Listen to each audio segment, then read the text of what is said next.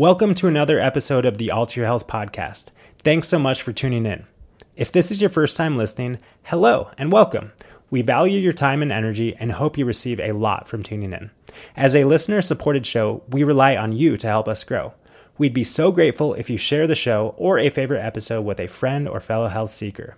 Living a healthy and nourishing life doesn't always come easily, especially in today's crazy world. But that's why we're here, doing what we love, hopefully helping you along with information and inspiration that fuels your health pursuits. If you're looking for more support, consider subscribing to the monthly meal guide membership. Just $11 per month gets you access to a weekly meal guide filled with healing and delicious whole food plant based recipes, along with invitations to our regularly scheduled support calls where we can connect, answer questions, and keep the good vibes flowing in our healthy lives. You can learn more at www.alter.health slash meal guides. And if you're looking for more in depth support, check out our other services. We offer both one on one consulting as well as educational programs. All of our current offerings are listed at www.alter.health. Our ultimate goal is to empower you to heal yourself. Keeping with that theme, let's dive into today's show. Hello, and welcome to another Wisdom Wednesday episode of the Alter Your Health podcast. I'm Dr. Ben. And I'm Dr. Susanna. And we're happy to have you with us. We are both naturopathic doctors who empower you to heal yourself through whole food, plant based nutrition, as well as empowering you in your mindset and your understanding of mind, thought, and consciousness, and the connection between your brain and your body. And that's where today's conversation comes in in today's Wisdom Wednesday, where we're going to be talking about being with those who are suffering, including maybe ourselves, being with ourselves when we're suffering. Um, but yeah, I think that this is a great topic because let's face it, uh, it's easy to be with ourselves and others when we're celebrating and having a good time. I mean, that's that's like just natural easy peasy walk in the park. We all want to do that. But the fact is that realistically, in physical world reality, that's not how life happens. We don't just have ups and ups and ups. There are downs, which we can judge and try to control and try to fix. But being in the downswings, being in the low moods, and being with others who are experiencing their downswings and low moods is really important because we're all going to be there. We're, we all have been there and we're all going to be there again. Right. Yeah. I think this especially comes up when we're considering those that we spend all of our time with, those that we live with, maybe your family members or your spouse or your roommate or whoever mm. it is, because the expectation that someone's going to be in a good mood all the time is of course not realistic. And yes we can we can all go try to isolate ourselves if we're not in a good mood but that's also not really that realistic if we're always spending time with one another. So this comes to this topic of how do we be with others and ourselves but i kind of wanted to focus on the others in this discussion. Mm-hmm. how do we how do we be with others when they're suffering and, you know, I guess I want to start off this conversation by saying that sometimes we don't even realize that someone is suffering. Sometimes the first thing we see is that they're misbehaving. Um, maybe it comes off as, you know, they're being impatient or they're being angry or they're being um, just like detached. They're being, they're, they're just not themselves. Disconnected. Disconnected. I mean, I think that it's helpful to tune in and to consider how am I when I am feeling in a low mood? Like what what are my tendencies? Do I lash out? Do I keep quiet? Do I disconnect? And um, of course, it all changes moment to moment depending on the situation. But it's helpful to understand that everyone is living in their own thought created reality and um, their behavior, their energy, their tone yeah, it's coming from their state of mind in the moment. Right, right. So, you know, if someone has a, a low state of mind, a, a, cluttered mind with all sorts of, you know, thoughts that are bringing down their mood, they're generally they're not able to see things clearly. They're not able to really act from their true, authentic self, their core. And yeah, that's when people can kind of quote unquote misbehave, act out. And I think it's so, you know, it's such human tendency. Um, you know, I've I've been there hundreds of thousands or millions of times where I see the behavior and I am quick to judge. Hey, that's not okay. Hey, you can't talk to me like that. Hey, that's this or that's this. You know, I, I judge it as wrong or bad, but I'm not actually looking at, okay, what's underneath that behavior? Totally. And I think it's our human nature to be judgmental. This comes up a lot of time in our personal relationship. You know, Susanna says, Oh, you're judging this, you're judging that. And it's like, yeah, like, you know, and we've discussed judgments and, and, uh, in different podcast episodes. And the fact is that we are judgmental creatures. And for me, I obviously that can be really harsh and quote unquote negative and critical and I'll just say wrong or bad. Uh, but the fact is that in their essence, judgments are just kind of thoughts, and we and we have thoughts as a means of protecting ourselves, especially in these situations where people are quote unquote misbehaving or lashing out. We're going to try to protect ourselves because our well-being and peace of mind matters most. Uh, but yeah, I love that point of kind of what I hear you saying, Susanna, is separating for at least a microsecond the behavior from the individual and seeing that the behavior is coming from the state of mind of the individual. The essence of that individual is not the state of mind nor the behavior of the individual. Um, so we can kind of see through that while also it, that doesn't mean we have to like throw ourselves into the fire and like be the subject of abuse or anything like that. We just kind of create a little bit of separation, which is obviously easier said than done, especially with those who we love and connect, are deeply connected with and care about a lot. Yeah. But um, you know, you you brought something up in the beginning, Susanna, about how like, you know, it's at least this is what I heard. Like it's easy to kind of hold what I heard is like it's easy to hold your shit together kind of for some period of time, you know, like uh well we we were just in a little family reunion weekend and I don't feel like I had to hold hold my shit together. I never felt like oh you know like I'm really suffering inside and I just got to hold it together for another day. Um, but but the fact is that I think it's helpful to realize that we can do that and that's not wrong or bad. Um, but it's also not wrong or bad to be authentic and be yourself and and share your struggles and your suffering. And and I, I guess what comes to me when I'm saying that is just the vulnerability of um, you know not holding things together and communicating and sharing your suffering. It can be beautiful as well. Yeah. Yeah, but you know, we kind of we've been talking a little bit about like this one kind of circumstance where you know some sometimes when people are suffering they're frustrated maybe they're dealing with a lot of self-hatred or or they're just not accepting what's in front of them they they might express that as anger um, but some people you know when they're suffering or in some other situations some people might feel really sad or depressed or feel like they don't want to get out of bed or maybe someone is suffering with some physical symptoms. There's many different ways that people can suffer. But I think that, you know, one thing that's also really common human tendency is to want to fix someone who is suffering, to want to take away their suffering and make them feel better. And it's important to also see that while that is so well intentioned, that there's also a layer of judgment in that as well. Mm. That it's actually not okay for the person to be experiencing what they're experiencing. And um, you know this this might come across to some people as like well what are you talking about like depression is bad and we need to fix depression or you know like extreme anger is bad and we need to fix that or chronic illness is bad and we need to fix that mm.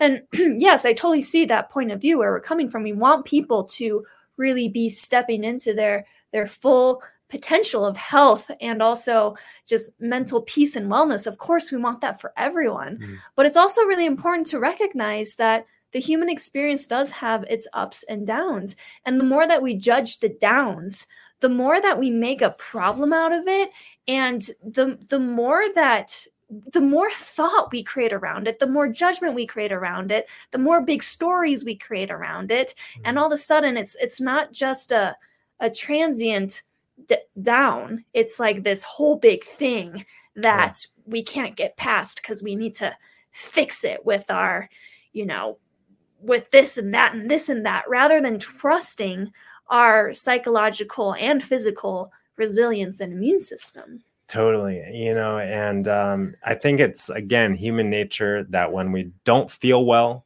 ourselves, we want to fix ourselves really quickly rather than being with the part of us that doesn't feel well and getting curious about the self healing potential and self balancing potential in us. We want to do something to create peace where that's not where peace comes from. That's not where health comes from. And the same is true when we're with others, like you were saying, Susanna. You know, when we are witnessing others suffer, when we're witnessing others sick, in pain, struggling, we want to do what we can to help them and fix them. And of course, you know, I think I, I hear you really clearly, Susanna. This this message is not about withholding love and support. This is about acknowledging the innate healing potential and well-being that's present in us all and um, you know to me that means offering the support with the under the deeper understanding of you know you're there but you're not fixing them uh, and because i think But there's nothing wrong with them. yeah they're they're well you're not yeah you're not fixing them because there's nothing to fix. It's just kind of we bring the the weather metaphor into the conversation often. It's just a thunderstorm. You're not going to try to control the weather for someone else. How uh, ridiculous is that? Um, so you know yeah I, I think that and again you know all of these kind of concepts are so much more easily said than done.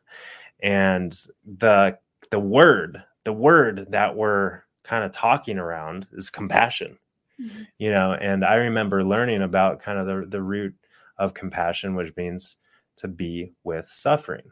And compassion you know I, I think it's helpful to understand that's a state of being. That's a state of being being compassionate being with suffering.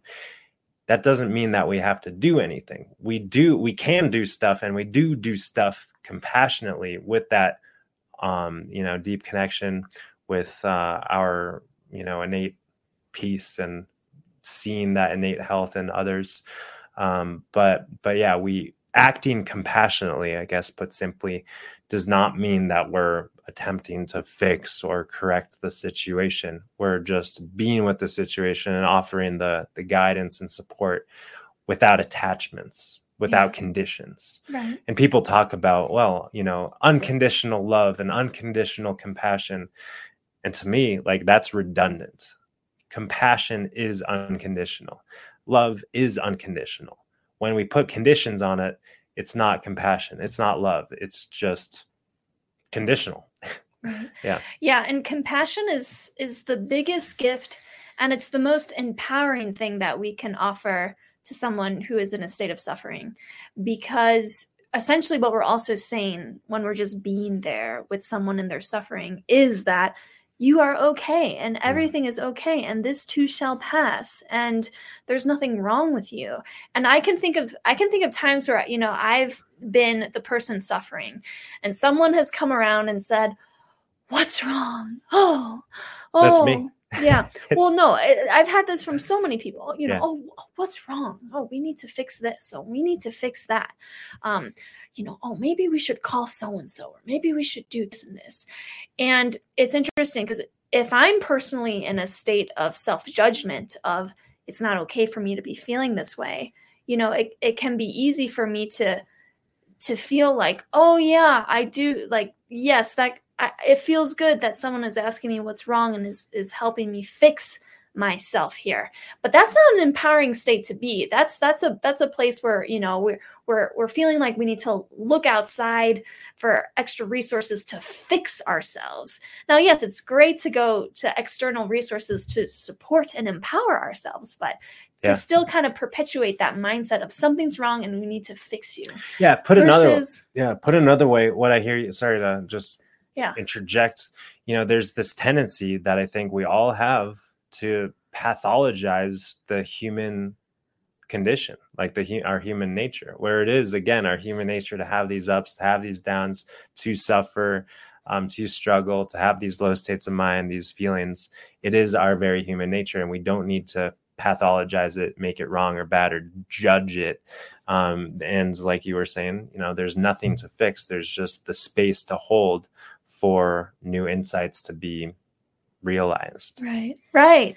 You know versus if someone comes around and and just acknowledges where i'm at and says you know it doesn't even need to say anything but just in their energy you know they they they have this presence of hey you know everything's okay. You have everything you need to get through this and it is just a storm that's passing through mm. it's an empowering experience because it, it reminds me of my innate um, resilience yeah. and so yeah it's interesting how um,